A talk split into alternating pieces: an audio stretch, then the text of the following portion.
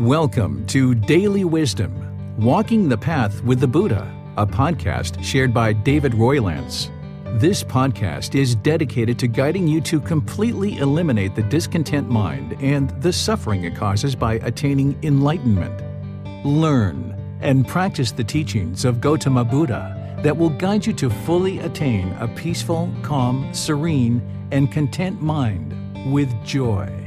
To support this podcast, visit patreon.com forward slash support Buddha or visit buddhadailywisdom.com where you will discover a full range of courses, retreats, and online learning resources to assist you on the path to enlightenment. Now, here's our teacher to share more.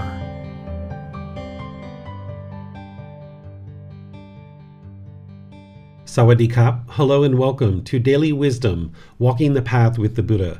Today is our Pali Canon and English study group where we study the words of the Buddha. We're in volume 8 of this book series titled The Words of the Buddha The Path to Enlightenment Revealing the Hidden.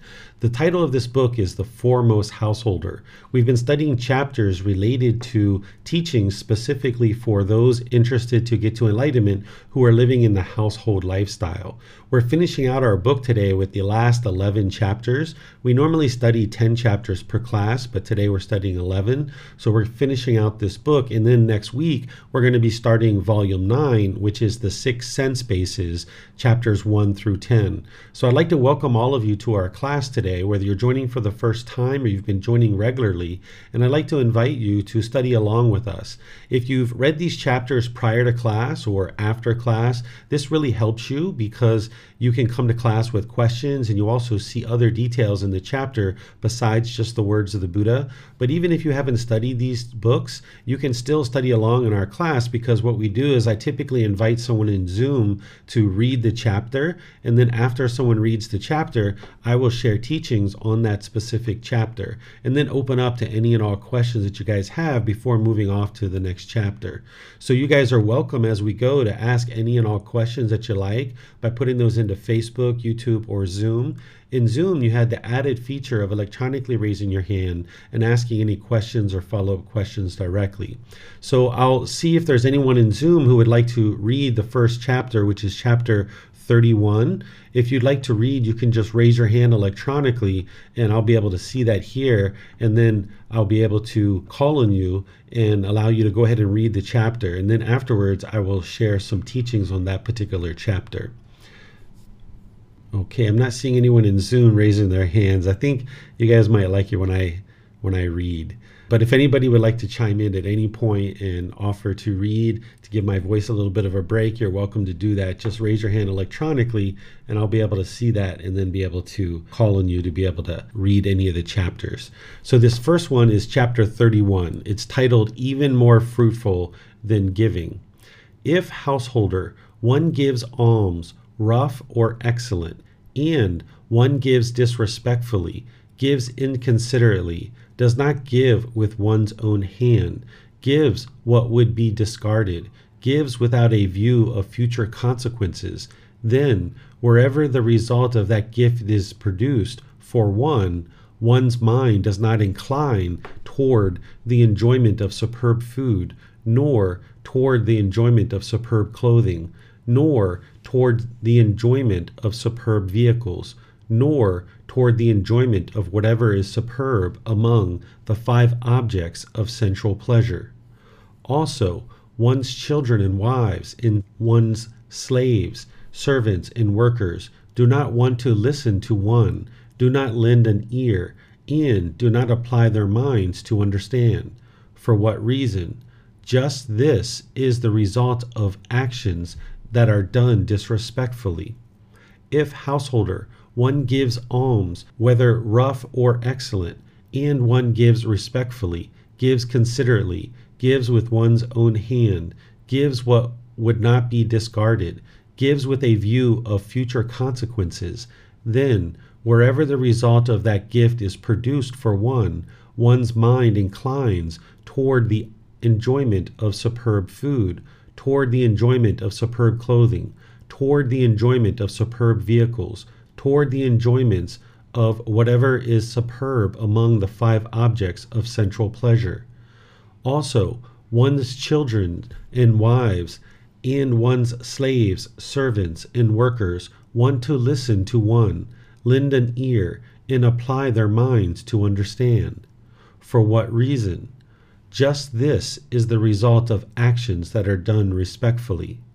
In the past householder, there was a Brahmin named Valama. He gave such a great alms offering as this 84,000 golden bowls filled with silver, 84,000 silver bowls filled with gold, 84,000 bronze bowls filled with bullion, 84,000 elephants with golden ornaments, golden banners, covered with nets of gold thread, 84,000 chariots with upholstery of lion skins, tiger skins, leopard skins, and saffron dyed blankets, with golden ornaments, golden banners, covered with nets of gold thread.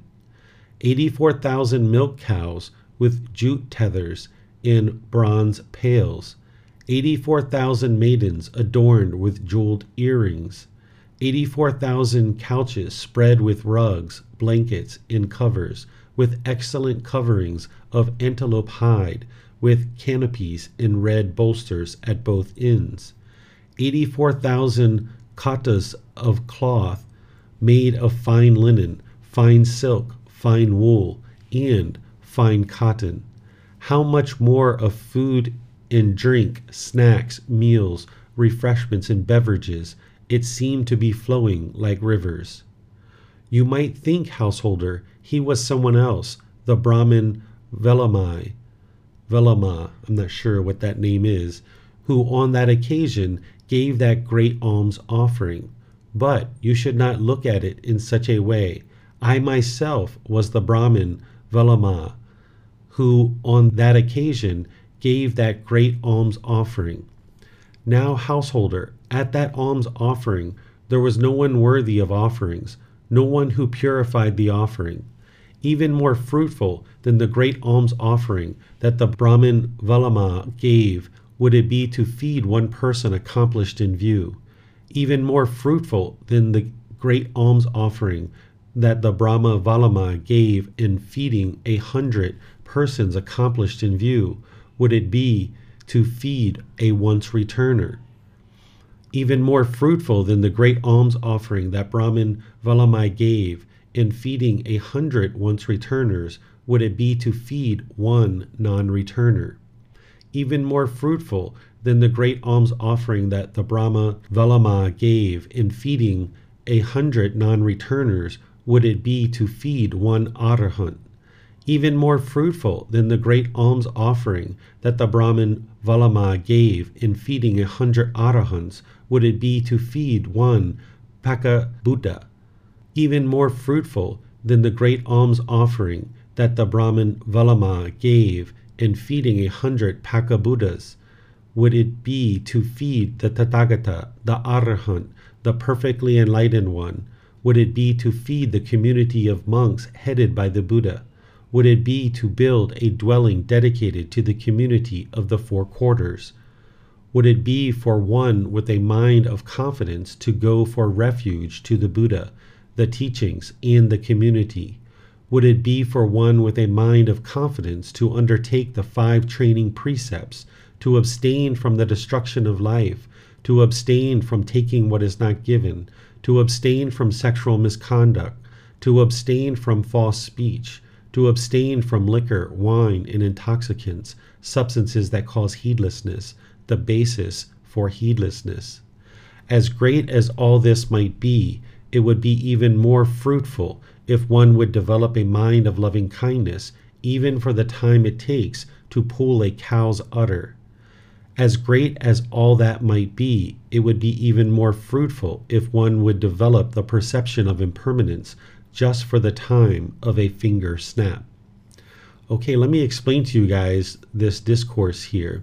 The first part, by the way, this whole chapter is all about generosity and also improving the quality of the mind through practicing certain teachings. So, the first part that the Buddha is describing here is he's talking about someone who makes an offering and that does it disrespectfully. Generosity is an important part of the teachings of the Buddha because generosity helps to eliminate craving, desire, attachment. You're going to need to learn how to give and share and practice generosity with the people around you in making different offerings and different gifts, not only to various people around you, but even for the continuation of the teachings of the Buddha. This helps you to train your mind to let go and no longer be selfish and holding on tightly. And what the Buddha is describing here is one who gives disrespectfully that because of this disrespectful giving or inconsiderate nature of one in the way that they make offerings and practice generosity that because of this that their children their wives and their employees essentially are going to also not be respectful to them because what you choose to do in your life, the people around you are learning from that. So if you choose to be disrespectful to people around you, your children, your life partner, your employees, your coworkers, people around you see you being disrespectful, and now they're going to be disrespectful to you. This is your karma. This is the results of your decisions. So the Buddha here ultimately shares that if you practice generosity respectfully and you're doing that in a respectful manner, then because of that, the people around you will be respectful to you. This is the first thing that he's sharing here. And remember, generosity was important because it's eliminating the primary cause of discontent feelings. You wouldn't be able to get to enlightenment without practicing generosity because the primary cause of the discontent feelings is craving, desire, attachment. So as long as the mind's holding on tightly and it hasn't been trained to let go, you're not going to be able to get to enlightenment. So you're going to need to develop a well developed practice of generosity. And also remember that the Buddha didn't teach generosity in order for him to become enriched or wealthy or anything like that, because he was already wealthy at one time. He was a prince destined to become a king, a member of a royal family. So when he stepped away from the royal family, he just had robes and a bowl. He walked down the street and accepted whatever food was given to him. He slept in whoever's house offered him a place to sleep, and he provided teachings so that people then provided him the basic necessities that he needed to sustain his life. So he's teaching you generosity because he saw with his own mind that that's what was important in order to get to enlightenment. And here he's actually talking about an offering that he made, all this enormous offering of 84,000 golden bowls filled with silver and all these others. He ultimately explains this enormous offering, and then he basically explains that this was him that made this offering in a past life. He talks about how generosity led to him being able to get to enlightenment as a Buddha in his last life. Remember, a Buddha is an individual who is able to get to enlightenment by themselves without any teachers or any guides. And then they dedicate the rest of their life to sharing their independently discovered teachings with others. And they preserve their teachings so that countless people can get to enlightenment after their death. So people get to enlightenment while they're alive, there's just countless people that get to enlightenment, and then there's countless people who get to enlightenment after they die based on a Buddha sharing their teachings. But also, a Buddha can observe their past lives and they know how they experienced various rebirths in the past and they've accumulated certain wisdom over the course of many, many lives that led to them being able to get to enlightenment in their last life. And he talks in multiple teachings, not here necessarily, but he talks in other teachings about how generosity in his previous lives, in his last life, was a primary factor that led to him being able to get to enlightenment as a Buddha. And that's what he's also essentially sharing here as well. But then he talks about making these offerings to various people. This first one he talks about is making an offering to an individual who's accomplished in view. This is essentially an individual who's attained the first stage of enlightenment as a stream enterer. And he's saying if you made an offering to 100 people who are accomplished in view, that this wouldn't be as beneficial as making an offering to one person who is a once returner. So he goes through the various stages of enlightenment here and explaining this that you know if you made an offering to a hundred once returners, it wouldn't be as beneficial as one person who's a non-returner. This is the third stage of enlightenment. And feeding a hundred non-returners wouldn't be as beneficial as an arahant and so forth. The reason why he's sharing this is that there's not anything mystical or magical about making an offering to an enlightened being because an arahant is an enlightened being. The stream enter is the first stage of enlightenment, a once returner is the second stage, the non returner is the third stage, and an arahant is the fourth stage where the mind is actually enlightened. There isn't anything mystical or magical about making an offering to an enlightened being. The benefit is, of course, when you practice generosity with anybody, you are experiencing the ability to train the mind to eliminate selfishness, where you can eliminate craving, desire, attachment. And by making offerings to people who are in one of the four stages of enlightenment, you're helping to support that individual to be able to share teachings if they're actually a teacher. And they're able to then share teachings with other people to be able to get to enlightenment. But the third thing that you're getting when you're making an offering to somebody in one of the four stages of enlightenment, and here we're just highlighting an enlightened being as an arahant, is that you're coming in contact with an individual who's either in the first, second, third, or fourth stage of enlightenment. And that gives you the ability to ask them questions and to gain wisdom about what it takes to be able to get to enlightenment.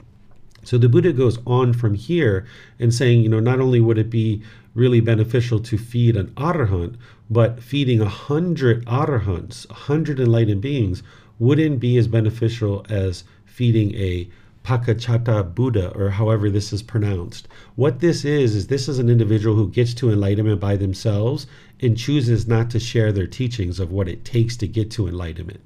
So the Buddha that we know of, Gautama Buddha, he was not that. He was a Tathagata he was a perfectly enlightened one. He's an arahant, which is enlightened, but he chose to share his teachings. That's the difference between this type of pakachikata Buddha and a actual Buddha. A Buddha is an individual who gets to enlightenment by themselves. They dedicate the rest of their life to sharing their teachings, and countless people get to enlightenment.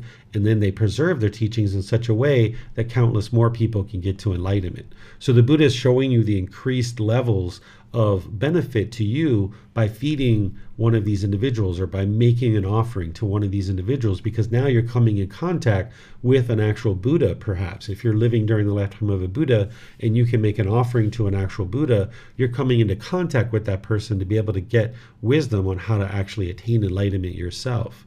And then the Buddha talks about the community headed by the Buddha, building a dwelling for the actual community going to refuge with the Buddha, the Dhamma, and the Sangha, or the Buddha, the teachings in the community. This is the confidence that you have in the actual community. And then he even talks about another higher quality of wholesome Dhamma is to practice the five precepts where you're not killing, stealing, having sexual misconduct, having false speech, or taking substances that cause heedlessness. And you would need to study the five precepts using the words of the Buddha because it's not black and white. You need to be able to see with clarity what is the actual teachings that the Buddha is sharing on the five precepts. And then what I do in volume one, chapter seven, is I share with you what it takes to apply that to your daily life the Buddha is talking here about studying and practicing the five precepts. And if you st- study the five precepts using the words of the Buddha, you can see that it's not black and white, that you can actually understand the words of the Buddha on the five precepts, where he's illuminating the path to enlightenment and helping you to be able to see how to apply the teachings that he shares in real life. Because the five precepts, they're not rules or commandments, it's teachings that will help you to understand the natural law of karma, of cause and effect. That when you do things like killing, stealing, having sexual misconduct, you're lying, or taking substances that cause heedlessness, this is going to cause harm in the world. So, therefore, harm is going to come back to you. And by you learning the five precepts and choosing to practice them, this is producing a higher and higher quality of karma. And that's what the Buddha is describing to you here in terms of making offerings. He's showing you how to increase higher and higher levels of your wholesome karma. And then ultimately, what he gets to is he's saying that practicing loving kindness meditation is very fruitful for you. It's producing this high quality of gamma because you're reducing the amount of anger, hatred, ill will in the mind. And now there's less anger, hatred, and ill will in the mind, and there's less that's going to come out through your intentions, your speech, and your actions. And now you can take care of ensuring that you're not causing harm through your anger, hatred, and ill will through your intentions, speech, and actions. And then ultimately, the highest quality of karma that the Buddha is describing that you can actually produce is practicing breathing mindfulness meditation. Here, he's describing it as developing the perception of impermanence just for the time of a finger snap this is how you develop that is through your breathing mindfulness meditation. Of course you need to study the universal truth of impermanence. You need to reflect on it to see that it's true looking around the world and then you need to practice it. And by practicing breathing mindfulness meditation when you're focused on the breath and the mind goes off the breath you're cutting off any thoughts that arise and bringing the mind back to the breath. So if you're having any thoughts or if you hear a sound or if there's something that's going on during your meditation, if you can understand that this sound is impermanent and it's not possible for you to have permanent quietness or a certain lighting condition or a certain smell or odor in the room, all these things are all impermanent. So your meditation is helping you to be able to develop that. So here the Buddha is explaining to you how to increase to get higher and higher levels of wholesome karma. Of course, generosity is needed, practicing the five precepts is needed, practicing loving kindness meditation is needed, and breathing mindfulness meditation is needed. All these things are needed, but he's just helping you to see the higher and higher qualities of karma because the less harm that you're causing, the more beneficial it is for you and all those in the world around you. Thus, it's producing higher and higher amounts of wholesome karma or the results of your decision. So, that's why by training your mind with breathing mindfulness meditation, with loving kindness, and by practicing the five precepts, which is what he's talking about here, this is really high quality karma for you because you're causing less and less harm, and less and less harm is coming back to you. So let me know what questions you guys have on this chapter. You can put this into Facebook, YouTube, or Zoom in the comment section. If you're in Zoom, you can electronically raise your hand and ask any questions or follow up questions directly. All right, I'm not seeing any questions anywhere. So I'm going to go on to the next chapter, which is chapter 32. This one is titled A Great Gift. Monks, here, a noble disciple, having abandoned the destruction of life, abstains from the destruction of life. By abstaining from the destruction of life, the noble disciple gives to an immeasurable number of beings freedom from fear, hostility, and harm. He himself, in turn, enjoys immeasurable freedom from fear, hostility, and harm. This is the first gift, a great gift, highest of long standing, traditional, ancient, untainted, and never before tainted, which is not being tainted and will not be tainted, not refused by wise ascetics and Brahmins. This is the stream of merit, stream of wholesome, nutriment of peacefulness, heavenly, ripening peacefulness, conducive to heaven, that leads to what is aspired for, needed, and agreeable to one's welfare in peacefulness. The other four precepts, which are abstaining from taking of what is not given, abstaining from sexual misconduct, abstaining from lying, and abstaining from consuming substances that cause heedlessness, are repeated with the Buddha's guidance. There are, monks, these five gifts, great gifts, highest, of long standing, traditional, ancient, untainted, and never before tainted, which are not being tainted, and will not be tainted not refused by wise ascetics and Brahmins. So, here what the Buddha is explaining is that by you practicing the five precepts, you are giving this great gift to the world, essentially, to all other beings. Because when you choose to not destroy life, you're giving this immeasurable number of beings freedom from fear of being killed, freedom from hostility and aggression or harm oftentimes when we look at practicing something like the five precepts, someone might be a little bit unmotivated or kind of complacent in their practice of something like the five precepts when they're first getting started. But here, the Buddha is helping you to kind of reframe your perspective to help you understand that you're not just practicing the five precepts for yourself, you're practicing these for other people. Because by you choosing to cause less and less harm through not killing, stealing, having sexual misconduct, lying, and taking substances that cause heedlessness, you're giving this great gift of freedom from fear, hostility, and harm to other beings. And this is very beneficial for the world and for your own life because less and less harm is coming back to you. He also talks about how this leads to this peacefulness because when you are practicing harmlessness, you don't have to be scared. You don't have to be fearful. So, by you giving others freedom from fear, hostility, and harm, you are free from those same things too. Because when you gain wisdom of the natural law of Karma, of cause and effect, and you know that you've gone one month, three months, one year, two years, three years, and you haven't been harming any beings whatsoever, then you know that there's no harm that's going to come back to you.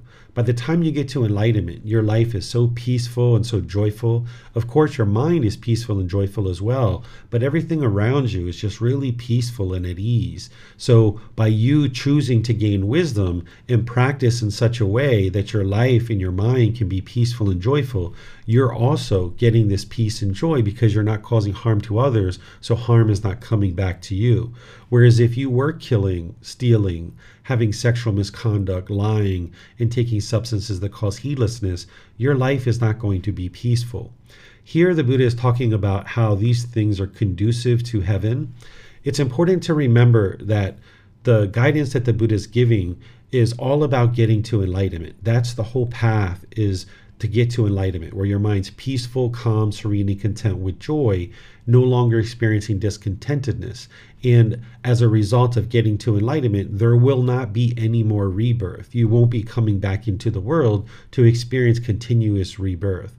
During the lifetime of the Buddha, a household practitioner had a much more challenging time to get to enlightenment than we have nowadays. During the lifetime of the Buddha, household practitioners had to do a lot of work just to sustain their life and get basic necessities. It could take you a whole day just to carry water from the well to your house and kind of fill up your containers around your house just to have water. And you might have needed to do that two or three times a week. And that was an enormous amount of work. Not only that, but the cleaning and the planting of food and harvesting food and preparing food and clothing and all these other things was very challenging. Nowadays, we can just walk over and turn on a faucet, or we can walk down to the restaurant and get some food. So we've really mastered things like water systems, food systems, having clothing, and things like this. So much so that we have all this extra time in our life that some people might choose to fill it up with unbeneficial things. But if you clear out those unbeneficial things, you'll find that you have quite a bit of time to do things like studying the teachings, to meditate, to go to retreats and courses and get private guidance from a teacher and things like this. So nowadays, we have a lot more ability to get to enlightenment as a household practitioner than they did even during the lifetime of the Buddha. The same things that lead to enlightenment are the same things that lead to rebirth and improved existence. So, oftentimes, when the Buddha was teaching household practitioners, he was kind of guiding them to understand what leads to a different existence other than maybe their current existence. And some people look at being reborn in the heavenly realm as an improved existence. I don't necessarily consider it that because the heavenly realm, those beings oftentimes are complacent and they lack motivation to be able to learn and practice and get to enlightenment. Where here in, the human realm, it's the ideal existence because we experience pleasant feelings, painful feelings, and neither painful nor pleasant. So we tend to have built in motivation. Where in the heavenly realm, they only experience pleasant feelings, so they oftentimes lack motivation to be able to get to the enlightened mind and actually attain enlightenment. But the Buddha was tending to guide household practitioners in a way that he explains to them what it takes to get to enlightenment but if for some reason they fall short of that, which oftentimes household practitioners did during the lifetime of the Buddha, he helped them to understand that the same things that lead to enlightenment are also going to lead to this rebirth in the heavenly world. So during the lifetime of the Buddha, there were people who were household practitioners that got to enlightenment, but mostly he was kind of helping the household practitioners understand that if they felt short of enlightenment, then they would experience this rebirth in the heavenly world. So here the Buddha is helping you to see how practicing the five precepts is a great gift that you can give to individuals. And you're giving them freedom from fear, hostility, and harm. And keep in mind that everything that the Buddha taught in one way or another is coming back to elimination of the 10 fetters. The Buddha explains 10 individual pollutions in the mind of the unenlightened being. And these 10 individual pollutions is what's keeping the mind trapped in the unenlightened state. By eliminating these 10 fetters, that's what produces the qualities of the enlightened mind. So, whenever you see the Buddha talking about being tainted or something of that nature. He's talking about pollution of the mind. He's talking about defilements. He's talking about what's holding you back, keeping you in the unenlightened state. So if you can get to an untainted mind, or you can get to an unpolluted mind, a purified mind, this is the enlightened mental state. So here he's using this language to help you see that the five precepts in practicing those actually helps you to eliminate the 10 fetters and the pollutions. So things like choosing not to kill, this helps you to eliminate the fetter or the taint or the pollution of ill will. Practicing something like eliminating stealing or sexual misconduct or lying or intoxicants, this helps you to eliminate the fetter of sensual desire oftentimes when an individual is stealing, they have this sensual desire where they're trying to crave and crave and crave and they want something that they maybe can't afford, so they steal it. Or they're having sexual misconduct where there's a certain sensual desire to have sex with multiple people. Or if you're lying, typically if an individual is lying, it's out of selfish pursuits based in craving, sensual desires. And the same thing with taking substances that cause heedlessness. So even something as simple and straightforward as the five precepts, the Buddha is guiding you to eliminate the 10 fetters and certain fetters that are in there. All of his teachings are guiding you to eliminate those pollutions in one way or another. So here you can see a bit of that in this particular teaching.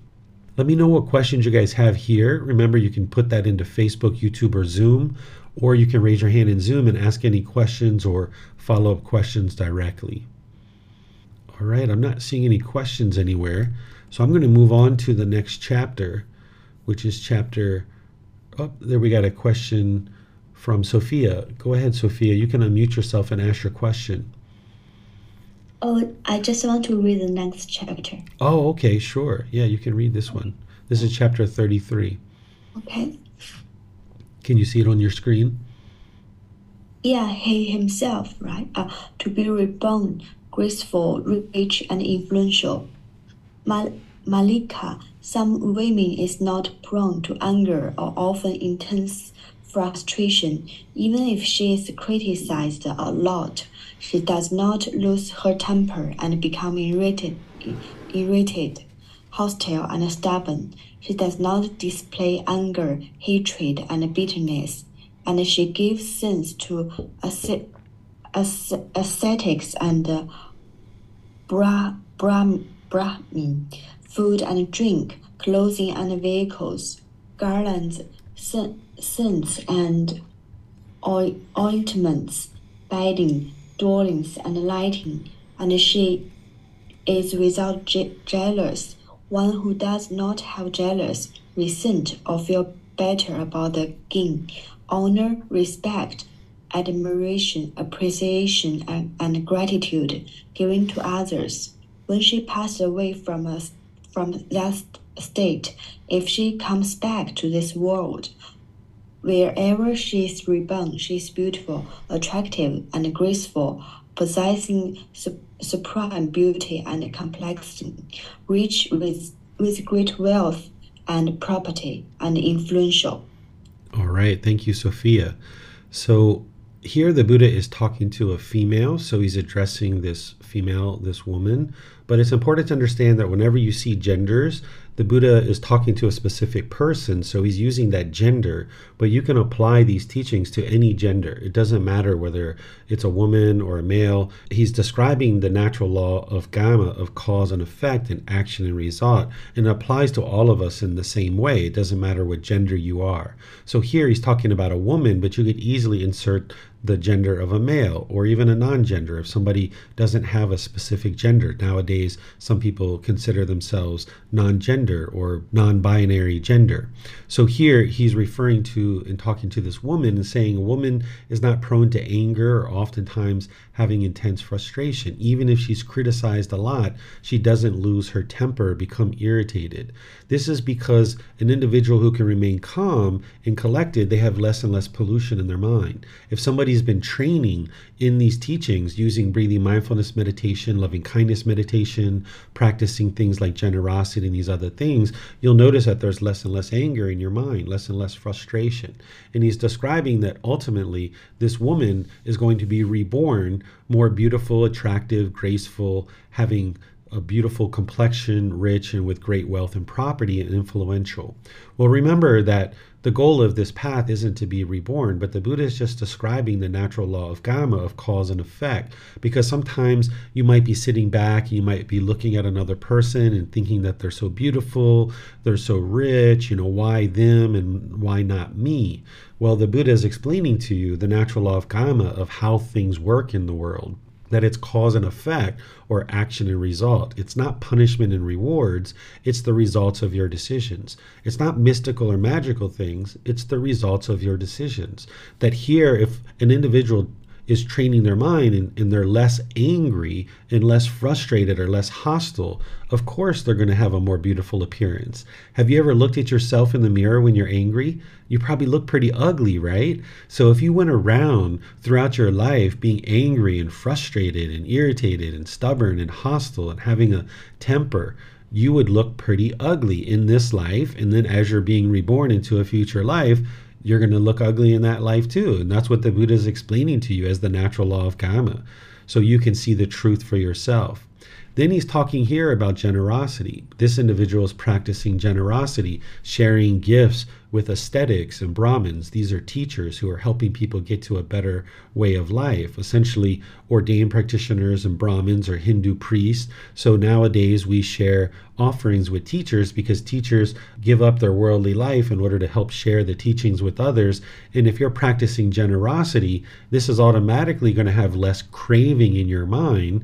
With less craving, you're going to have less anger. So this is why this individual has less anger and hostility because she's practicing generosity. She's also practicing what we call sympathetic joy. What sympathetic joy is, is joy for others' success, even if you didn't contribute to it. It's the exact opposite of jealousy or envy. So here he's talking about somebody else who has gain, honor, respect, admiration, appreciation, and gratitude other people are sharing that with that other person. But yet, this person is not jealous because if you have sympathetic joy, you have joy for other success, no matter what they're experiencing. If they have a bigger house, if they have a car, if they're going on a trip or a holiday, even if you want those things to yourself, it's important to have sympathetic joy and not walk around with jealousy. An enlightened being isn't going to have jealousy and envy. They're going to have joy for other success, sympathetic joy, even if they didn't contribute to that success. So the Buddha is explaining this individual who has less anger, right? That this person has eliminated a certain amount of anger. They're practicing generosity, so they're eliminating a certain amount of craving, and they're practicing sympathetic joy. And as a result of this, he's explaining the natural law of karma that wherever this person passes away, if they come back, because this person could be enlightened as well, and they're not coming back, but if they come back to this world, this individual is going to be born beautiful, attractive, graceful, with supreme beauty and complexion, rich with great wealth and property, and influential. And remember, that's not the goal of this path. The goal is to get to enlightenment and escape this whole cycle of rebirth. But the Buddha is explaining to you why there's people in the world that have these certain qualities and there you can understand that this is based on decisions that they've made in previous lives as well as decisions that they're making in this life as well. Because even if somebody's born into this world that is beautiful, attractive, graceful, possessing beauty, rich, wealthy, and influential, if they make unwise decisions in this life, they're not going to maintain those qualities. So, by cultivating wisdom, you can maintain these qualities if you were born into the world with these qualities. Or if you were born into the world without these qualities, by you choosing to practice and train your mind, you can acquire these particular qualities. So, let me know what questions you guys have on this chapter and I'll help you guys. You can put that into Facebook, YouTube, or Zoom, or you can raise your hand in Zoom and ask any questions that you like. All right, I'm not seeing any questions anywhere, so I'm going to move on to the next chapter. This is chapter 34. It's titled One Who Respectfully Gives Timely Food. Monks, when a donor gives food, he gives the recipient four things. What for? He gives life, beauty, peacefulness, and strength. Having given life, he receives life, whether heavenly or human. Having given beauty, he receives of beauty, whether heavenly or human. Having given peacefulness, he receives peacefulness, whether heavenly or human. Having given strength, he receives of strength, whether heavenly or human. Monks, when a donor gives food, he gives the recipients these four things. One who respectfully gives timely food to those mentally disciplined ones who eat what others give provides them with four things life, beauty, peacefulness, and strength. The man who gives life and beauty, who gives peacefulness and strength, will obtain long life and fame wherever he is reborn. Okay, let me help you guys understand this one as well. So, here, of course, the household practitioners are giving food and clothing and water and shelter and medical care to individuals who are choosing to give up worldly life in order to train their mind and gain lots of wisdom to then be able to give that wisdom back to students. This is the mutual support that the Buddha put in place. That if an individual was a teacher and they also were working on the side, if they were getting more and more to enlightenment, they wouldn't necessarily have a motivation to actually teach, but also they wouldn't have as much time to teach. They wouldn't have as much time to dedicate to cultivating their own wisdom. So by individuals in our community choosing to give up worldly life and give up a career and move into working on their mind and training their mind and cultivating wisdom, we have more wisdom in our community to then be able to give the teachings to others and help people get to enlightenment. So, part of that, in order to occur, individuals need to have certain offerings. And here the Buddha is talking about food, that if you give somebody food, that you're giving life, beauty, peacefulness, and strength. Because if somebody's eating food, then they're able to sustain their life. And if somebody is able to nourish the body with healthy food, they're becoming more beautiful. Their appearance is going to be more beautiful versus someone who's hungry and disgruntled. If someone is eating good food, then there's a certain amount of peacefulness and strength that they're able to acquire through eating this food. So, what the Buddha is saying is that if you're giving offerings of food, you're giving life, beauty, peacefulness, and strength. And as a result, these are the things that you get back the way that you get this back is through learning and practicing the teachings. That by you, again, coming in contact with individuals who have given up their worldly life and are dedicated to cultivating wisdom on the path to enlightenment, by you feeding them and choosing to feed them, you're giving this life, beauty, the peacefulness and strength, but you're also getting that back in terms of wisdom on the path to enlightenment because it helps you to extend your life. It helps you to become more beautiful as you learn and practice these teachings. You'll notice that as you're getting rid of the pollution in your mind, your complexion will become more bright and more vibrant.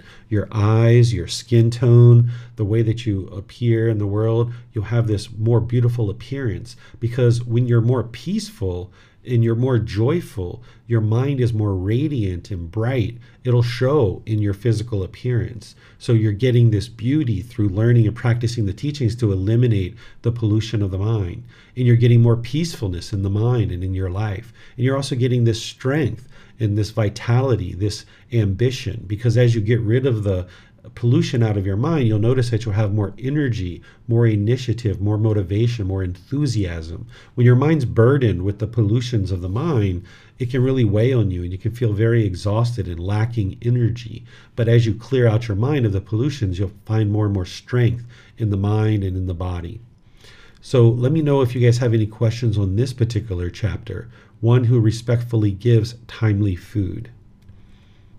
Okay, I'm not seeing any questions here. So I'm going to move on to the next chapter, which is 35. Okay, so here the title is The entire holy life is wholesome friendship, wholesome companionship, wholesome comradeship. And how, Ananda, does a monk who has a wholesome friend, a wholesome companion, a wholesome comrade develop and cultivate the noble eightfold path? Here, Ananda, a monk develops right view, which is based upon seclusion, freedom from strong feelings, and elimination, maturing in release. He develops right intention, right speech, right action, right livelihood, right effort, right mindfulness, right concentration, which is based upon seclusion, freedom from strong feelings, and elimination, maturing in release. It is in this way, Ananda, that a monk who has a wholesome friend, a wholesome companion, a wholesome comrade, develops and cultivates the Eightfold Path. By the following method, too, Ananda, it may be understood how the entire holy life is wholesome friendship, wholesome companionship, wholesome comradeship, by relying upon me as a wholesome friend. Ananda, being subject to birth, are freed from birth being subject to aging, are freed from aging. Being subject to illness, are freed from illness. Being subject to death, are freed from death. Being subject to sorrow, grief, pain, displeasure, and despair, are freed from sorrow, grief, pain, displeasure, and despair. By this method, too, Ananda, it may be understood how the entire holy life is wholesome friendship, wholesome companionship, wholesome comradeship. Okay, so the Buddha here is explaining how when you choose wisely to have wholesome friends and associates, that this is going to help you to cultivate the mind and get closer to enlightenment. If you've ever made choices to be around people who are doing unwholesome things, you might have noticed that your mind tended to lean in that direction too. If you were around people who do substances that cause heedlessness or steal or lie or have sexual misconduct or things like this, you'll notice that your mind tends to do those things too. And then conversely, if you choose to have wholesome friends and associates, coworkers, a life partner, neighbors, and things like this, you will tend to lean towards wholesome things, making wise decisions. Well, the Eightfold Path is the core central teaching that you need in order to get to enlightenment. And if you have wholesome friends, you will have a tendency to practice the Eightfold Path more closely. Oftentimes, people meet wholesome friends and companions through their community of Buddhist teachings, so that as you're coming to classes or courses, retreats, as you're interacting, you get to meet people who are into cultivating their mind and doing wholesome things. And this is really helpful for your life because you'll have a tendency to be influenced by those wholesome things. So that's what the Buddha is explaining to you here is that it's helpful for you to choose to be with wholesome individuals. You're not interested in judging other people and looking down on somebody, but you're also not interested in surrounding yourself with people who are doing unwholesome things. So you need to be skilled and have the ability to look at how an individual is interacting and what they're choosing to do in the world. And then you make choices in your life without denigrating others and looking down on others, but instead maintaining your loving kindness, which is active goodwill, and maintaining your compassion, which is your concern for the misfortune of others. So if you happen to meet a new friend, say like at a smoothie shop or something, and as you guys are talking, this person talks about getting high, or they talk about having sexual misconduct, or you catch them in a few lies or something like this, you can use the five precepts as kind of a guide of individuals who you would like to associate with. Other people might not know what the five precepts are in terms of the way you understand them, but a version of the five precepts are taught by our primary caregivers, typically as we're growing up mom, dad, brothers, sisters, grandma, grandpas, aunts, uncles. People like this tend to kind of teach us things like refraining from killing, stealing, sexual misconduct, lying, and substances that cause heedlessness. So you could actually use the five precepts and your wisdom of those five precepts to kind of compare and contrast what people are sharing with you and whether or not it would be wise for you to associate with individuals like this, including people like your life partner. If you had a company or a corporation, who you choose to be your CEO or your COO in your company is going to determine how successful your company is. This is a strategically important position in your company.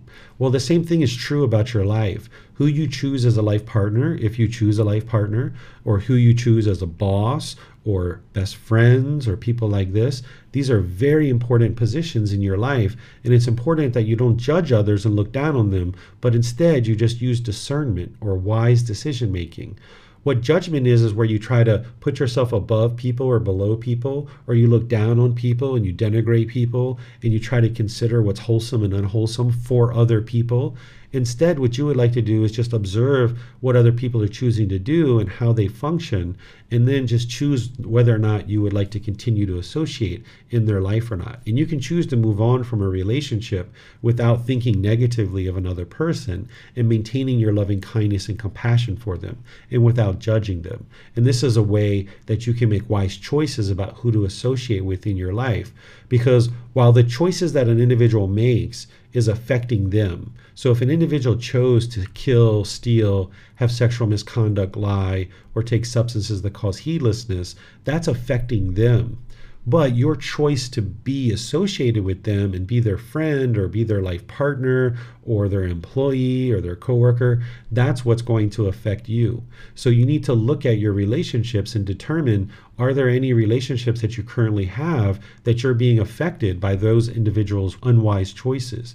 Because if an individual, say, is into substances that cause heedlessness, they're most likely going to get in difficulties with lawyers, in the legal system and needing to have all kinds of financial obligations being met because they're probably using their finances to support a habit of substances. And now they might look to you to try to get money in order to cover those types of things. And this is going to really weigh on your ability to provide for your basic necessities. And there's other impacts like this too if you have a certain life partner or friends or individuals around you that are doing these unwholesome things. So you need to learn how to make wise choices and choose to move on in certain relationships rather than cling to it.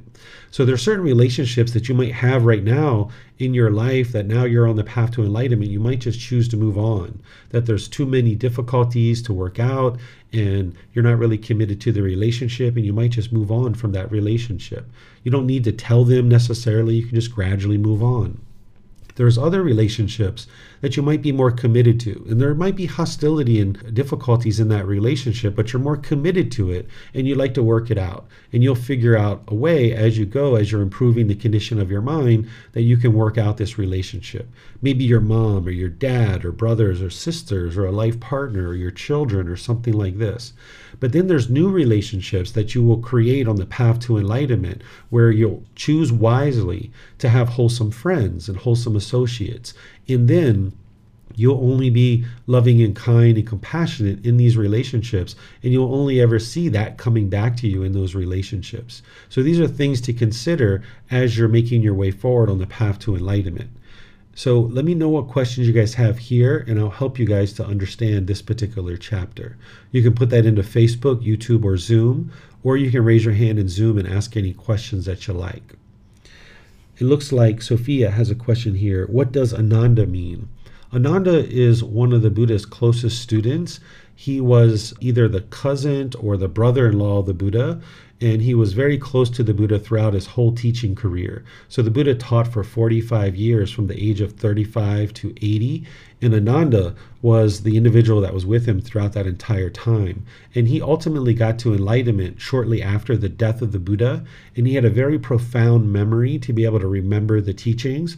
So after the Buddha died, he's the one who's credited with helping the first council of enlightened beings to write down the teachings and document the teachings of the Buddha.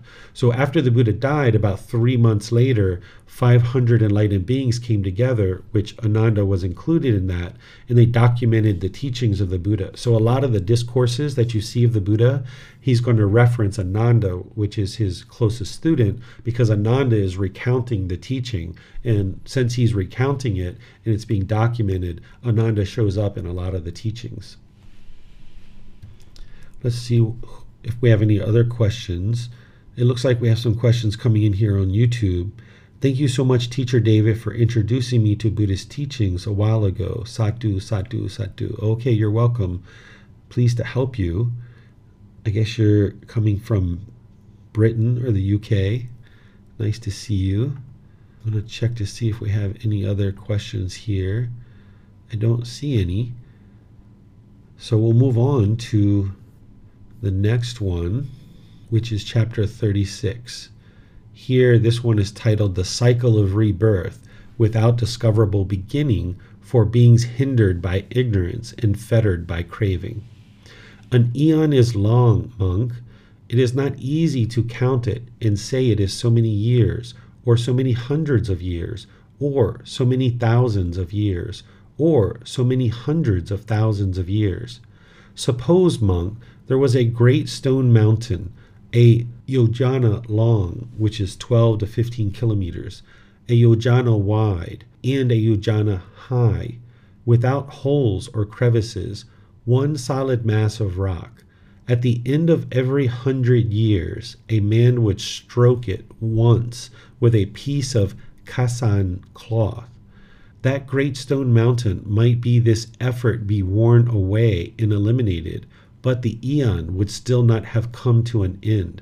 So long is an eon monk.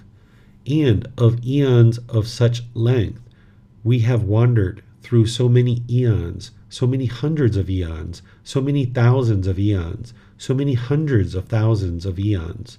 For what reason? Because, monks, this cycle of rebirth is without discoverable beginning.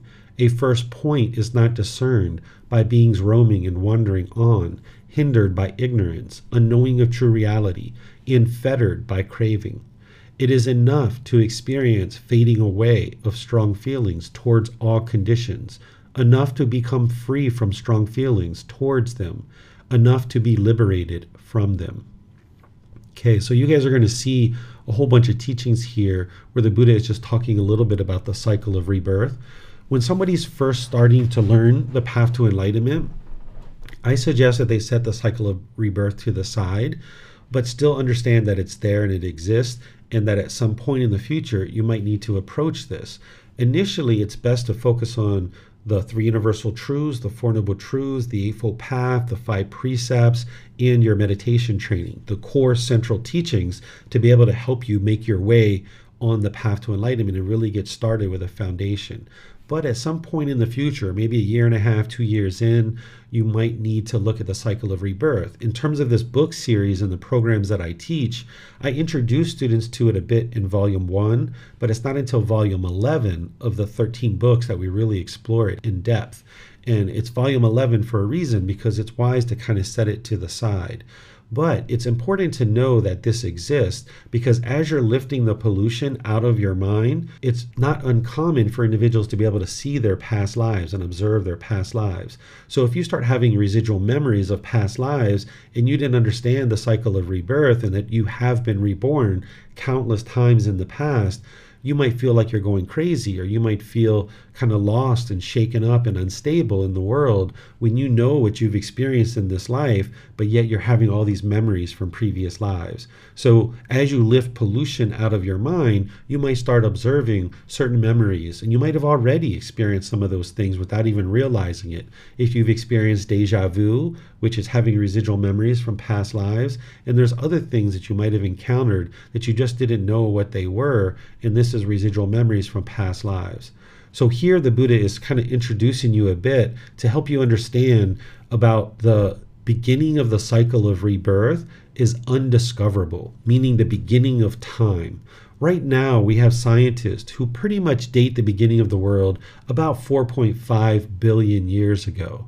You see some people that date it earlier or some people that date it later, but the general consensus is about 4.5 billion years. But that date is only as good as the next discovery.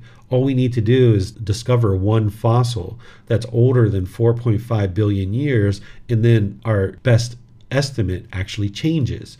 So here the Buddha is saying that the beginning of when this whole life really started is undiscoverable and that you've been countless beings in the past, that you've been roaming and wandering through this continuous cycle of rebirth. He talks about many different eons, and he talks about an eon as an immeasurable amount of time, and that there's been countless eons.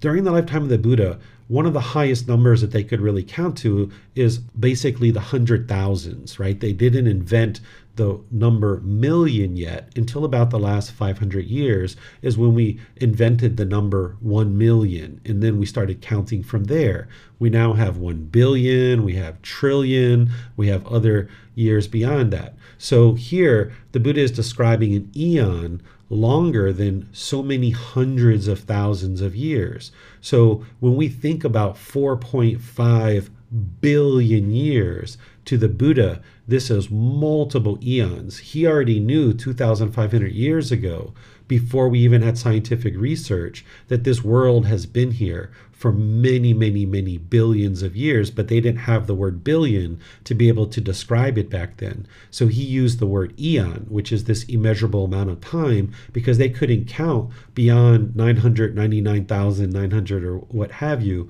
that they didn't have the word million during his lifetime.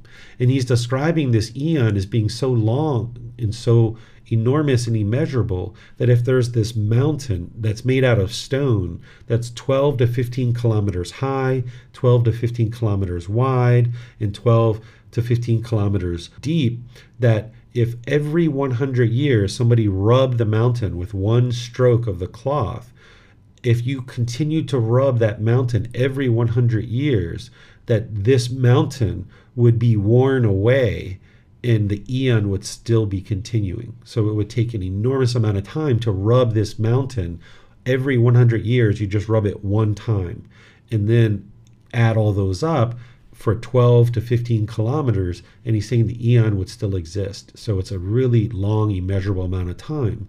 And he's saying that beings have roamed and wandered through this cycle of rebirth for so many eons. And this is understandable because if the earth has existed for 4.5 billion years, which is our best estimate, there's been beings that have existed throughout all this time, going all the way back to dinosaurs and even before that. Now, human beings have evolved as we kind of understand within the last 200,000 years or so, and we've gradually evolved from there. But the beginning of the cycle of rebirth, the Buddha is saying, is undiscoverable. And the reason why he's saying that is because sometimes people really get caught up in, you know, when did the world start? How did we get here? Why are we here? And all these other different questions. But if you understand that the beginning of the world, the cycle of rebirth, is undiscoverable, what the Buddha is saying is just focus on getting to enlightenment. He's saying the beginning of the world is undiscoverable, but it's enough to experience the fading away of strong feelings, which is the reduction of discontentedness. It's enough to become free from strong feelings, that is, getting to enlightenment. And it's enough to become liberated from them, which is getting to enlightenment. So he's saying, don't concern yourself with when the world started and how you got here and all these other ancillary details that are undiscoverable. Instead, realize that you're in the human realm right now. Your mind is discontent. You're experiencing anger, frustration, irritation, and other discontent feelings. Focus on eliminating those and getting to enlightenment. That'll be enough for you. You don't need to figure out all these things in the past that are unimportant at this point in time because you're in existence, you have a discontent mind, and you need to get out of this cycle of rebirth and escape it. But you can't do that if you spend all your time worrying about the beginning of the world. So let me know what questions you guys have on this particular teaching. Okay, I'm not seeing any questions here. Oh, here we go. Here's one in Facebook. Hello, teacher. Are we able to remember past lives through dreams? Yes, that's one of the ways that some people can observe past lives. You can have memories of past lives through dreams. You can have it just in daily life. You can be going about your day and residual memories can be rising up. Uh, you can even get to the point where you're even talking as if you are those beings from the past, where someone nowadays might describe that as multiple personality disorder, but it's actually an individual who's remembering their past lives and speaking as if they are that person from the past. So these are all different ways that it can occur. All right, I'm not seeing any questions anywhere else. So I'm going to move on and just remind you guys in Zoom that if you'd like to read at any point, you're welcome to. Just raise your hand and let me know that you're interested, and I'll call on you.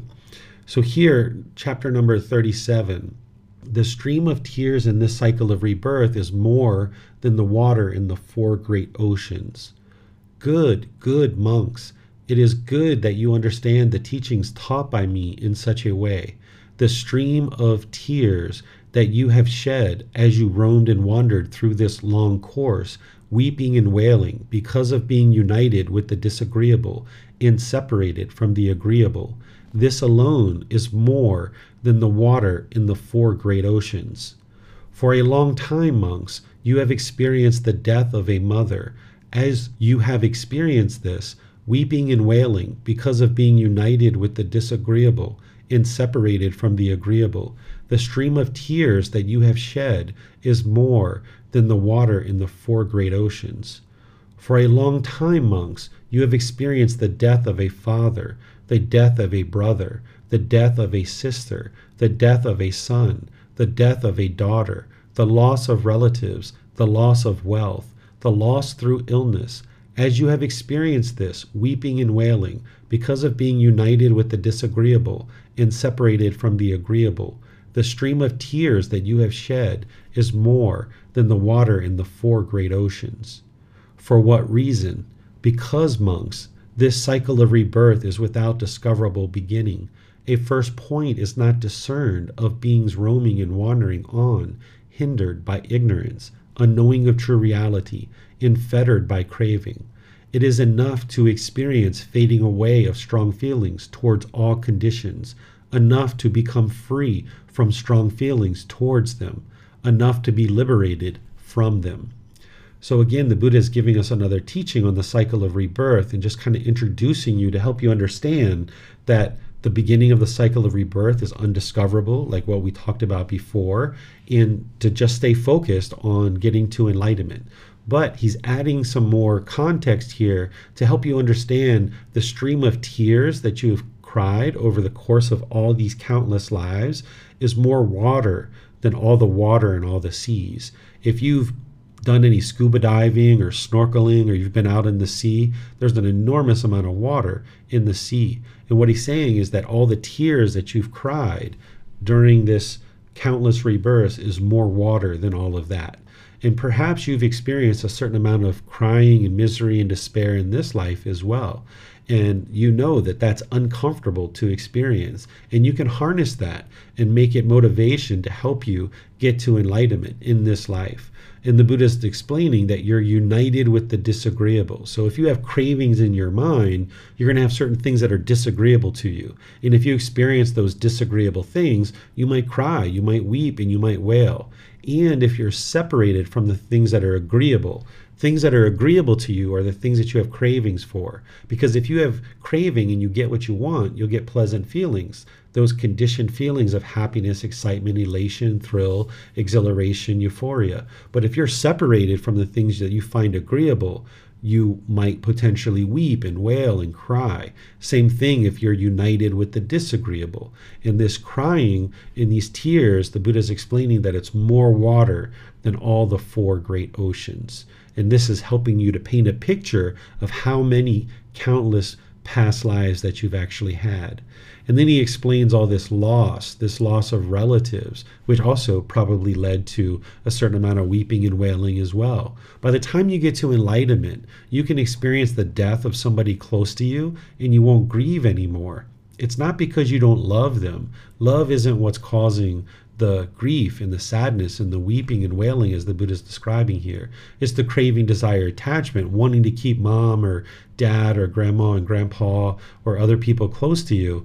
It's wanting to keep them permanently. There's craving, desire, attachment. You can get to a point where you've trained your mind that you can have appreciation and gratitude when somebody dies and you don't have to be feeling like somebody pulled the carpet out from under you or chopped you off at the knees. So if you have experienced countless rebirths in the past, that means you were unenlightened in all those past lives.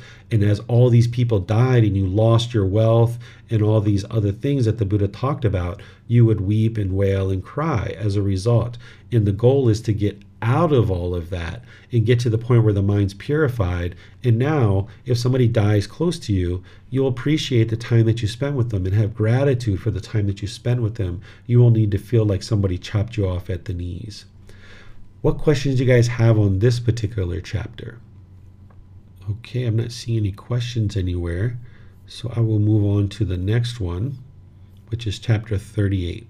This is another teaching on the cycle of rebirth as well having experienced the same thing in this long course. Monks, this cycle of rebirth is without discoverable beginning. A first point is not discerned of beings roaming and wandering on, hindered by ignorance, unknowing of true reality, infettered by craving.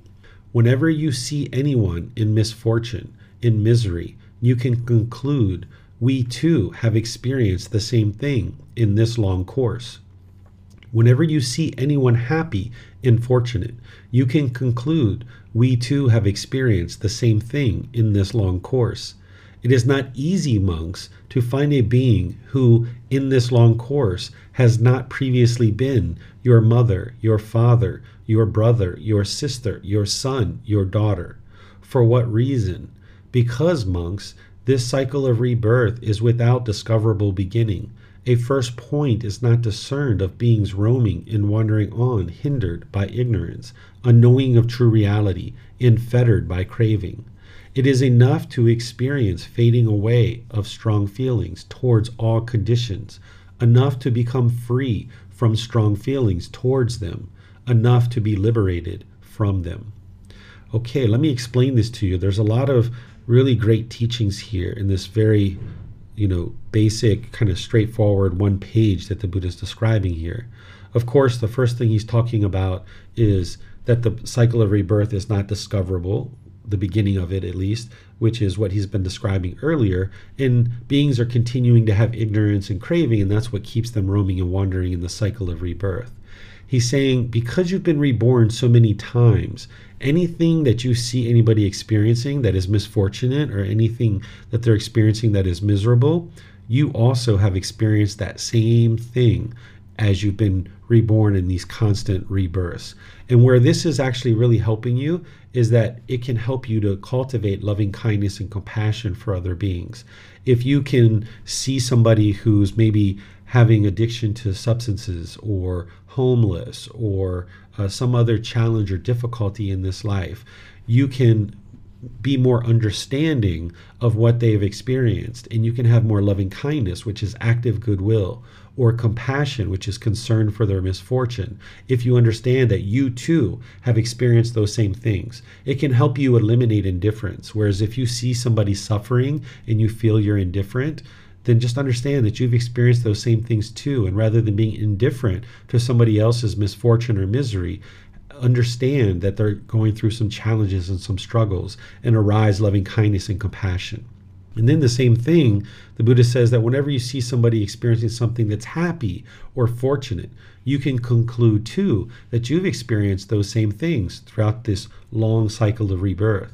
And where this helps you is that if there's certain cravings, desires, attachments in your mind of things that you want, and you feel like your mind is chasing after them, you can conclude that you've actually already had those things. So if you see somebody who's really rich and wealthy and famous, or maybe they have amazing possessions, maybe they have a Lamborghini or a yacht or something like this, and you're really wanting those things, you can conclude you've already had those things, either in this life or some previous life. So if you see someone driving a Lamborghini and you're like, ah, oh, I wish I had that Lamborghini, I want that so badly. Well, you either had that in this life, and if you didn't have it in this life, what the Buddha is saying, well, you had it in a previous life. You've already had these fortunate things happen for you. So this can be a way to help you eliminate certain cravings if you realize you've already had these things. Then he talks about how it would be very challenging for you to encounter a being in this cycle of rebirth and in this existence who has not previously been your mother, your father, your brother, your sister, your son, or your daughter. What this helps you to do is helps you to also arise loving kindness and compassion for all beings. Because when you see that mosquito, that mosquito is your mother or your father or your brother, your sister, your son, your daughter. Or you go out and you have a food server who's helping you to deliver your food at a restaurant. Think of this person as your mother, father, brother, sister, your son, or your daughter. Here in Thailand, when we speak Thai and we go out in Chiang Mai, we actually refer to people in that way. I can see somebody that I've never met before. They could be working at a restaurant, and I might call them big brother or big sister, or little brother or little sister. This helps you to arise loving kindness and compassion, and it also helps you to build trust. Because if you've been taught that strangers are bad, and you're kind of on the lookout for strangers and there's enemies around you, that's really difficult to walk through life that way, constantly looking out for strangers. But instead, if you can change your perspective and realize that these people that you haven't met yet, these are your family members that you just haven't met. They were family members in a past life and you just haven't met them yet. So you can smile at somebody. You can be joyful and cheerful with these family members rather than looking down and feeling like you can't trust people and looking for enemies and lacking confidence and things like this, hold your head up high, have confidence, be joyful, be bright.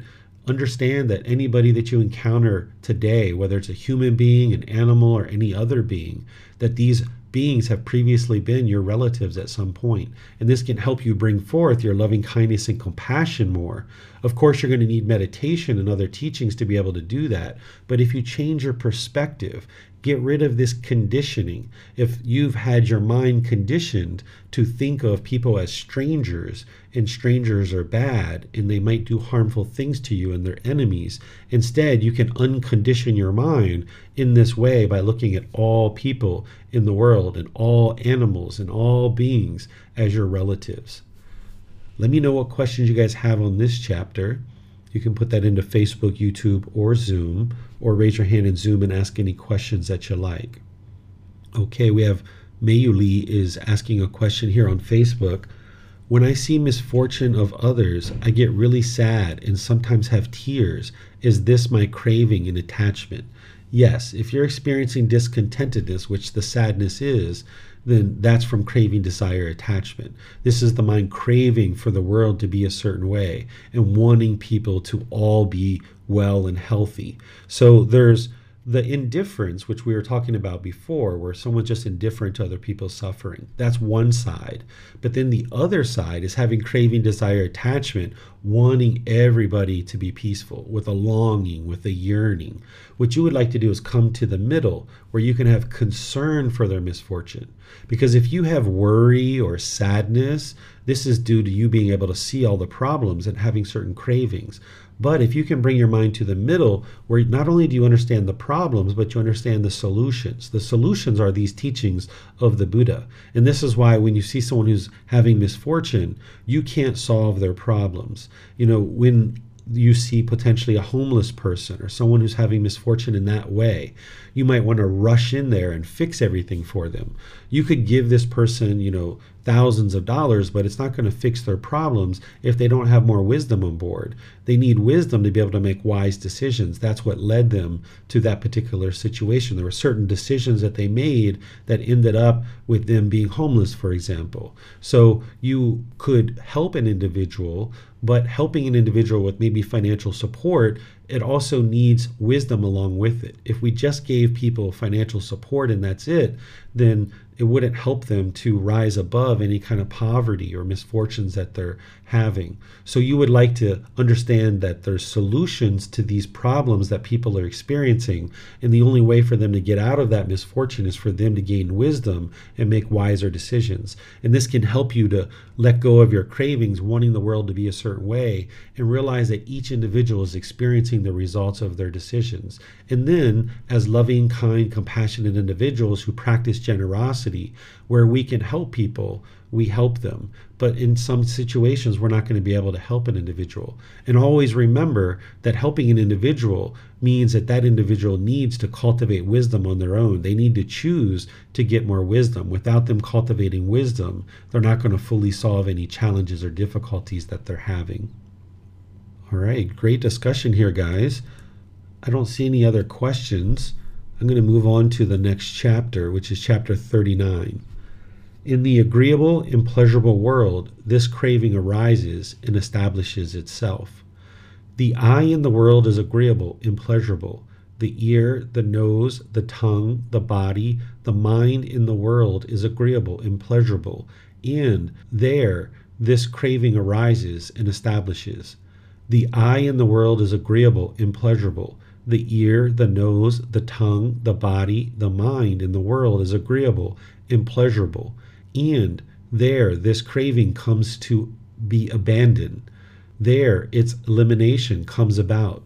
Forms, sounds, odors, flavors, physical objects, mental objects, eye consciousness, ear consciousness, nose consciousness, tongue consciousness, body consciousness, mind consciousness, eye contact, ear contact, nose contact, tongue contact, body contact mind contact, feeling born of eye contact, ear contact, nose contact, tongue contact, body contact, mind contact. The perception of forms, of sounds, of odors, of flavors, of physical objects, of mental objects. Volition, choices, decisions in regard to forms, sounds, odors, flavors, physical objects, mental objects thinking of forms, sounds, odors, flavors, physical objects, mental objects, pondering on forms, sounds, odors, flavors, physical objects, and mental objects.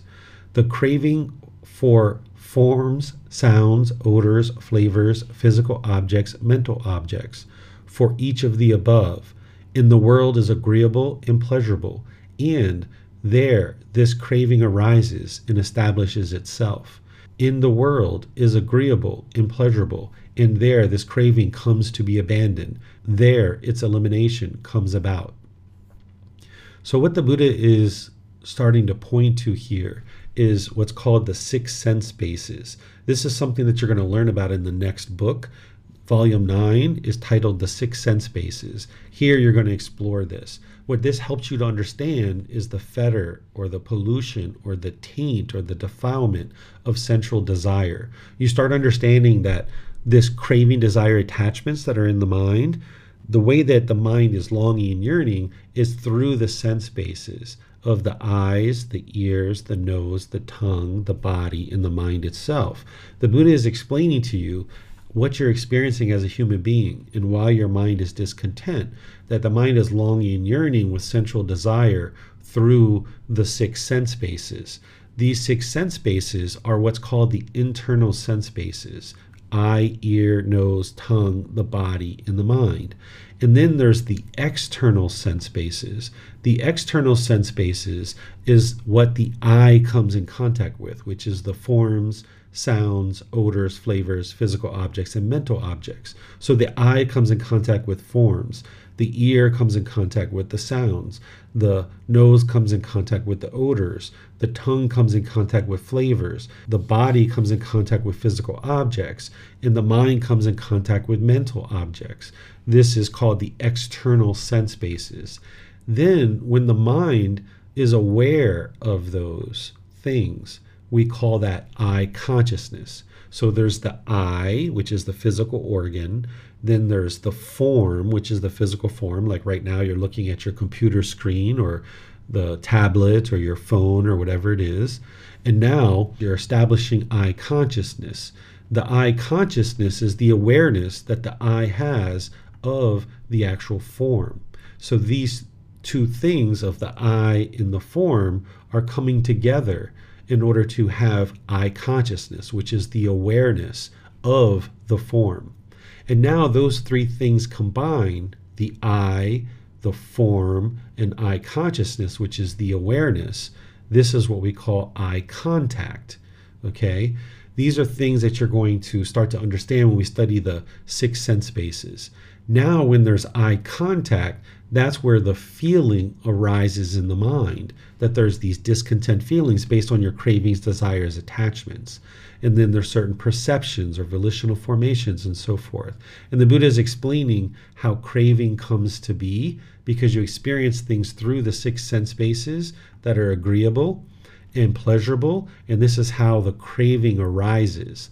But then you're going to need to abandon the conditionality of these feelings the conditioned pleasant feelings, conditioned painful feelings, and the conditioned feelings that are neither painful nor pleasant. By eliminating the craving, desire, attachment, i.e., the sensual desire in the mind, longing, yearning through these sense bases, that's what's ultimately going to eliminate your cravings.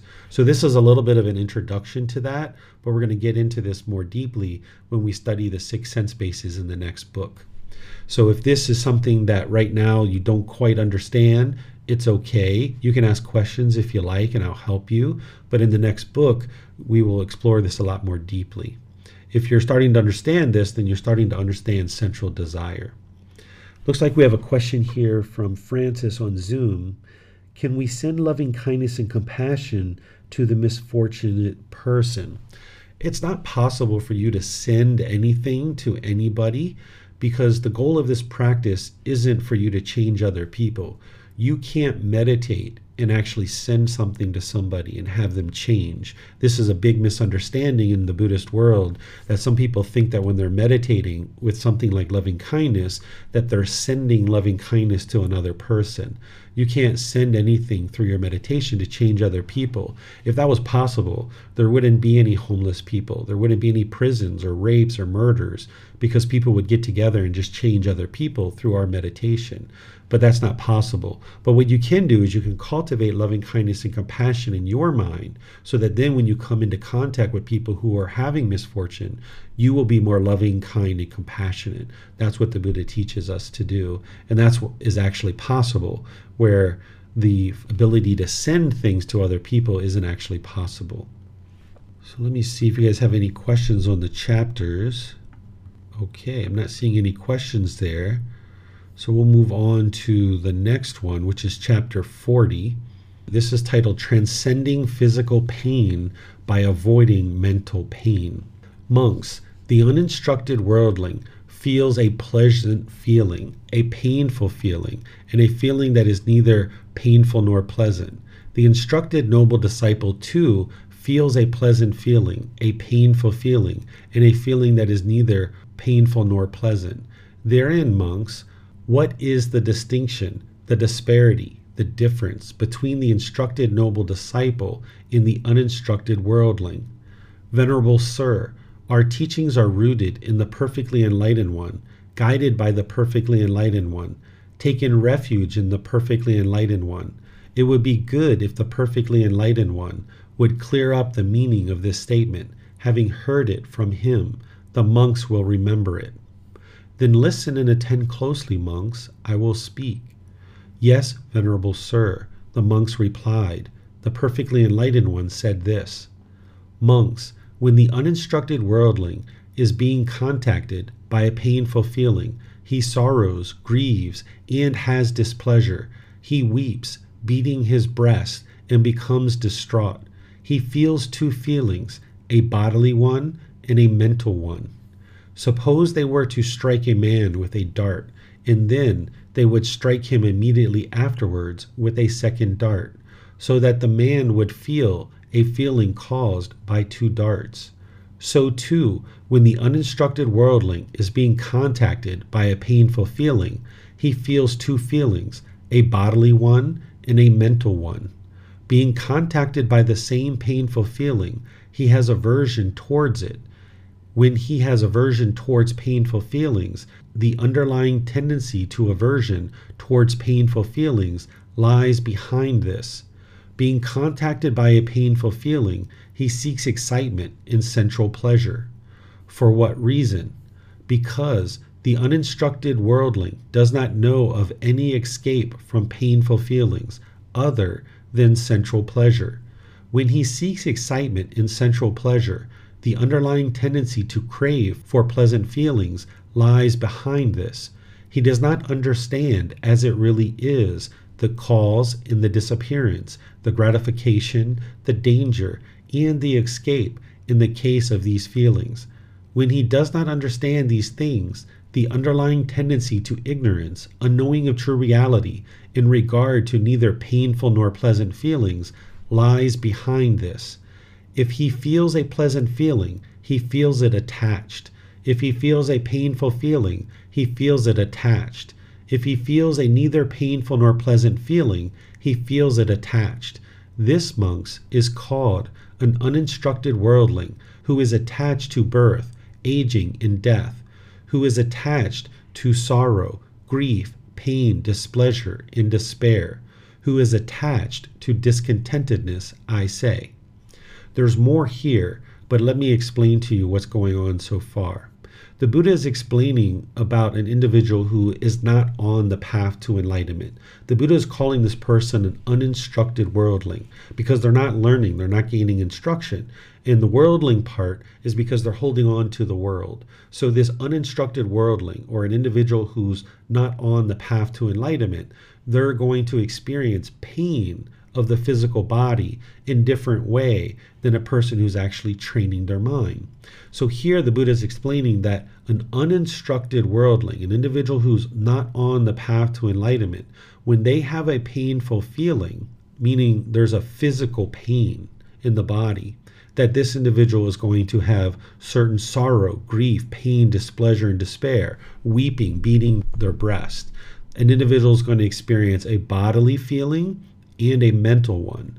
So if you've ever stumped your toe and right away you got angry and frustrated and irritated and all this discontentedness arose, that's because you had a lack of instruction, you had a lack of wisdom, you weren't gaining the understanding of how to train your mind. So you experienced the bodily pain and you experienced the mental pain as well, the mental anguish. And this actually heightens the physical pain that when you don't understand the teachings of the Buddha and you haven't trained in them, you're going to experience the bodily pain of stumping the toe, but you're also going to experience this mental anguish, which heightens the actual pain. And the Buddha is describing this as being struck with two darts that you have these two darts that are hitting you a painful one, which is the physical pain, and then a mental one, which is the mental anguish. And what's happening when this is occurring is that when you stump your toe, what you understand is you understand craving, desire, attachment, and you're craving for the body to be permanently comfortable. So, right away, that craving that is triggered, it arises this mental anguish. And because somebody is untrained, they don't understand that this is occurring. And if you've ever stumped your toe and started cussing or blaming other people or looking around the world to try to blame somebody, this is what you experienced. And the Buddha is explaining that the only way an uninstructed worldling, an individual who's off the path to enlightenment, knows how to escape from painful feelings is to have sensual pleasures. So if you've ever had a really hard day at work and you came home and turned to alcohol or drugs or sex or gambling or some other thing like this in order to get your pleasant feelings, that's the only way that an uninstructed worldling or a person off the path to enlightenment knows how to get back to something that is somewhat comfortable. So if you're experiencing mental anguish or painful feelings in the mind, you might notice in the unenlightened mind that you have a craving for sensual pleasures and you go after things that you have cravings for and you might chase after those things and that's the only way you know how to get back to something comfortable which is those conditioned pleasant feelings. But this doesn't actually solve the problem because as long as you allow your mind to keep craving and keep getting those conditioned pleasant feelings you'll continue to experience conditioned painful feelings either. And the whole reason why this is occurring is because an individual who is off the path to enlightenment doesn't understand that the cause of their discontentedness is craving, desire, attachment. They don't understand the disappearance, which is the universal truth of impermanence. They don't understand the gratification, which is the sensual desire. They don't understand the danger, which is the conditioned pleasant feelings. And they don't understand the escape, which is the Eightfold Path. That's the way to escape from all of this discontentedness. If you keep allowing your mind to crave and cling and chase after pleasant feelings, you're never going to eliminate the painful feelings. And this is all occurring because of the underlying tendency to ignorance or unknowing of true reality. That when you see the truth for yourself with wisdom, you can see what's going on and you can escape all of this. And the Buddha is saying that as long as someone is uninstructed in experiencing these things, they're still attached to birth, aging, and death, sorrow, grief, pain, displeasure, and despair. They're still experiencing discontentedness because they're uninstructed. So now he's going to explain what the instructed noble disciple experiences. This is a person who's on the path to enlightenment, who is practicing the teachings closely. They're not enlightened yet, but they're instructed. They understand, they have some wisdom about the path to enlightenment. Monks, when the instructed noble disciple is contacted by a painful feeling, he does not sorrow, grieve, or have displeasure. He does not weep, beating his breast, and become distraught. He feels one feeling, a bodily one, not a mental one. So here the Buddha is saying someone who's instructed, when they experience physical pain, they don't experience the mental anguish with it. And in this case, what you'll notice is when your mind's more trained, your mental pain is gone. So therefore, the bodily pain is muted. It's very insignificant. So where you stumped your toe in the past and it hurt like crazy, and you had all this mental anguish to go along with it, which heightened the pain, as you train your mind more and more, if you stump your toe, you're going to have the bodily pain. That's there for a reason. You need that but you're not going to have the mental anguish. So the physical pain is actually going to be muted and it's going to be less and it's going to be disappearing a lot quicker because you don't have that mental anguish to go along with it. Suppose they were to strike a man with a dart, but they would not strike him immediately afterwards with a second dart, so that the man would feel a feeling caused by one dart only. So too, when the instructed noble disciple is contacted by a painful feeling, he feels one feeling, a bodily one, not a mental one. Being contacted by that same painful feeling, he has no aversion towards it. Since he has no aversion towards painful feelings, the underlying tendency to aversion towards painful feelings does not lie behind this. Being contacted by a painful feeling, he does not seek excitement in sensual pleasure. So, what he's saying here is that when you have your bodily pain as you're instructed and you actually have guidance and wisdom, that you don't immediately start craving permanent comfort in the body. You don't crave this sensual pleasure to get out of this painful bodily situation because you understand the problem. You don't immediately have craving arise. For what reason? Because the instructed noble disciple knows of an escape from painful feelings other than sensual pleasures, which is to eliminate craving, desire, attachment. Since he does not seek excitement in sensual pleasure, the underlying tendency to crave for pleasant feelings does not lie behind this. He understands as it really is the cause and the disappearance, the gratification, the danger, and the escape in the case of these feelings. Since he understands these things, the underlying tendency to ignorance, unknowing of true reality in regard to neither painful nor pleasant feelings, does not lie behind this. If he feels a pleasant feeling, he feels it detached. If he feels a pleasant feeling, he feels it detached. If he feels a painful feeling, he feels it detached. If he feels a neither painful nor pleasant feeling, he feels it detached. This, monks, is called a noble disciple who is detached from birth, aging, and death, who is detached from sorrow, grief, pain, displeasure, and despair, who is detached from discontentedness, I say. This, monks, is the distinction, the disparity the difference between the instructed noble disciple and the uninstructed worldling. The wise one, learned, does not feel the pleasant and painful mental feeling. This is the great difference between the wise one and the worldling. For the learned one who has comprehended the teachings, who clearly sees this world and the next, desirable things do not provoke his mind. Towards the undesired, he has no aversion. For him, attraction and repulsion no longer exist. Both have been extinguished, brought to an end, having known the dust free, sorrowless state.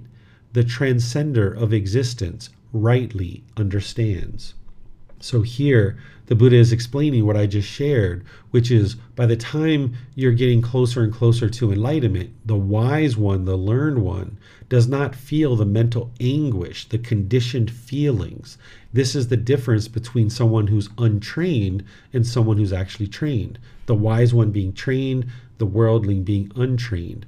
And then he says, For the learned one who has comprehended the teachings, who sees this world in the next, meaning you understand the five realms, that you've already confirmed the cycle of rebirth. You know that this cycle of rebirth is true. Desirable things do not provoke his mind. Towards the undesired, he has no aversion. So, this means the desirable things, meaning you're not tempted by things like sexual misconduct, by intoxicants, and things like this towards the undesired, you don't have aversion. So you don't push things away. So when you hit your toe on the table, you don't have this aversion towards that pain. You just understand that, okay, the body's experiencing this pain. You need to experience it. You should have made wiser decisions. You should have turned on the lights. You should have looked around and checked out what was going on around you. But now that the body's experiencing this pain, you just deal with it and you just essentially understand that the body's going to be in pain for a temporary period and then it's going to be past. You don't try to push this away and you don't try to crave for things to escape that because that's not going to help you escape it. For him, attraction and repulsion no longer exist. Both have been extinguished, brought to an end. So you no longer have this craving and you no longer have this pushing away or this aversion having known the dust free, sorrowless state, the transcender of existence rightly understands. So now you understand the path to enlightenment and that this is the way to escape the mental anguish is to not have sensual desire and allow the mind to keep craving. What questions do you guys have on this particular chapter? Okay, Francis, go ahead, ask your question. Okay, I have a question from the previous chapter uh, about the sensual desire thing. Mm-hmm. Um, as human beings, we live in a world where there are so many things we can do or eat or not. Um, I just want to know how in the world can we not be attached to uh, somebody's sensual pleasure? For example, let's say I once a week I, I will have some Chinese pastry uh, for my breakfast. So I looking forward to have it with my family together at the outing. Um, does that constitute attachment or yearning and longing for uh, this uh, Chinese pastry? Uh, could you just share your thoughts on this? Sure. So it's a matter of training the mind to understand how to enjoy something, the action of enjoying it, without getting a conditioned pleasant feeling. So, for example, what you're talking about, it's not the object of the pastry that is the attachment. It's the mind longing, yearning for it. So, have there been any situations where you guys had plans to get these pastries or spend time together as a family, and maybe you weren't able to do it? Maybe it rained, or you got a flat tire, or maybe the bakery where you get the pastry didn't have them that particular day if you have craving, desire, attachment in that situation, you're going to be frustrated or irritated or annoyed that you couldn't have that particular situation occur. But if you were like, okay, well, there's no pastries today, that's fine. uh, let's go do something else, and you are just as peaceful and just as content with the pastry as without it, then you know that the mind isn't craving it. So you can enjoy things as an enlightened being and on your path to enlightenment. You just need to learn how to not crave and desire and be attached. And this is how you learn how to enjoy things without being attached. So you need to observe your mind and see is there any agitation, annoyance, irritation when you don't get that pastry. And remember, it's not the pastry that is the issue. So once you eliminate your craving, desire, attachment for the pastry, you'll be able to either have the pastry and be enjoying that time with your family in the pastry. And then in situations where you can't do it, you'll still be able to enjoy that too. You'll still be able to be peaceful and joyful. That's what it means to practice non attachment. Okay, I guess we need to be aware of our mental states, yeah, at the time. Um, I, I think I understand. So actually, if that when see sort of uh, unpleasant feelings or let's say or anguish feelings came along and said, "Oh, the shop is closed," um, rather than beating myself up and all that and complaining and whining everything, we can just say a mental state. Okay, it's okay. We'll go somewhere else and eat something else. Would it be something I can do? Exactly. That's what it means to understand the universal truth of impermanence. That Every time you show up to the shop, it's not going to be open. It's impossible. Every time you show up to the shop, it's not going to have your pastry because they're going to be sold out sometimes or they're not going to have the ingredients to make the pastry or what have you. So you, if you understand the universal truth of impermanence and you're not craving permanence, when you show up to the shop and they don't have what you are interested in or the shop's closed, you can maintain your peace and maintain your joy. But if you have craving, when you show up to the shop and it's closed, you'll complain, you'll get angry, you'll get frustrated. Or when you show up and they don't have your pastry, you'll get angry or frustrated or irritated because you're having craving. So whenever you have discontentedness, there is a craving there, at least one. And that's the red light on the dashboard of your car telling you, hey, Francis, you've got a craving here. You need to investigate this and you need to eliminate it. So you need to be very observant with mindfulness of any discontentedness. And then when you see the discontentedness, apply right effort to cut it off and let it go. And then you need to investigate that and try to uncover what the craving was so you can train your mind to eliminate it.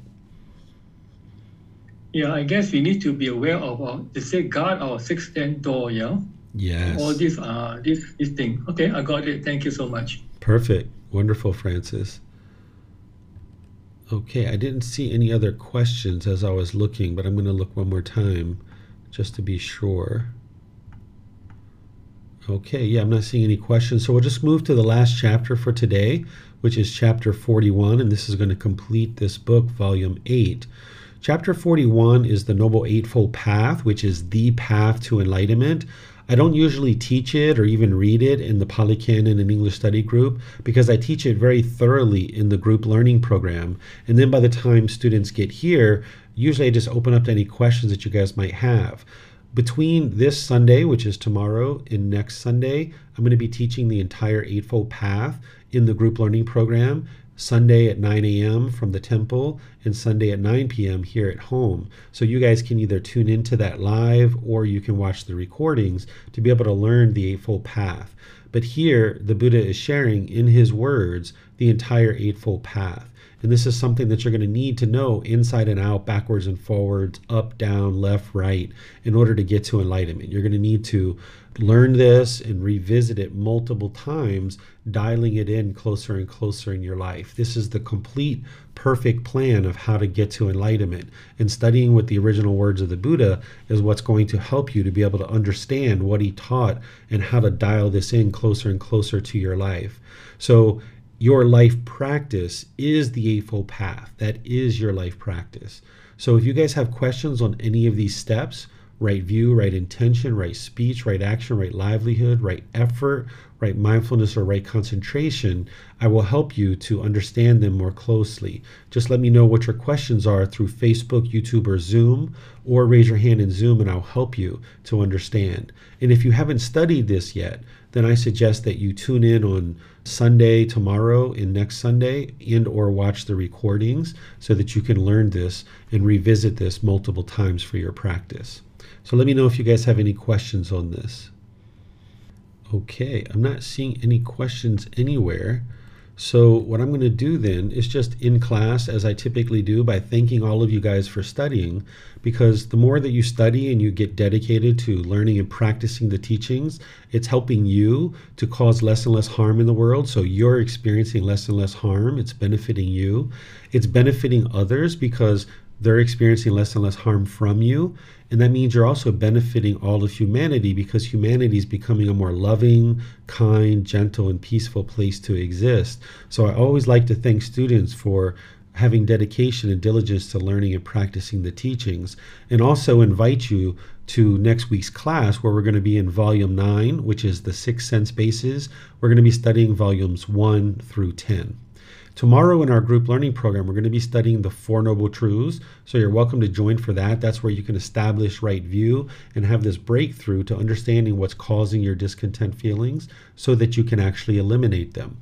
And then on Wednesday, I'm going to be starting the first session of our four part series on Buddhist chanting. So if you'd like to learn the Buddhist chants that I do before meditation and after meditation, you can tune in live, either 9 a.m. or 9 p.m or you can watch the recordings and learn how to do the Buddhist chanting. So, thank you all for joining for today's class. We'll see you guys in a future class. Have a very wonderful and lovely rest of your day. Sawadee. Thank you for listening to this podcast. To provide support for this podcast, visit patreon.com forward slash support Buddha. To access more teachings, visit buddhadailywisdom.com. There, you will discover a full range of courses, retreats, and online resources to assist you on the path to enlightenment. Remember to establish a daily, consistent meditation practice, along with learning and practicing these teachings. A well developed meditation practice is the foundation in which to train the mind to attain enlightenment.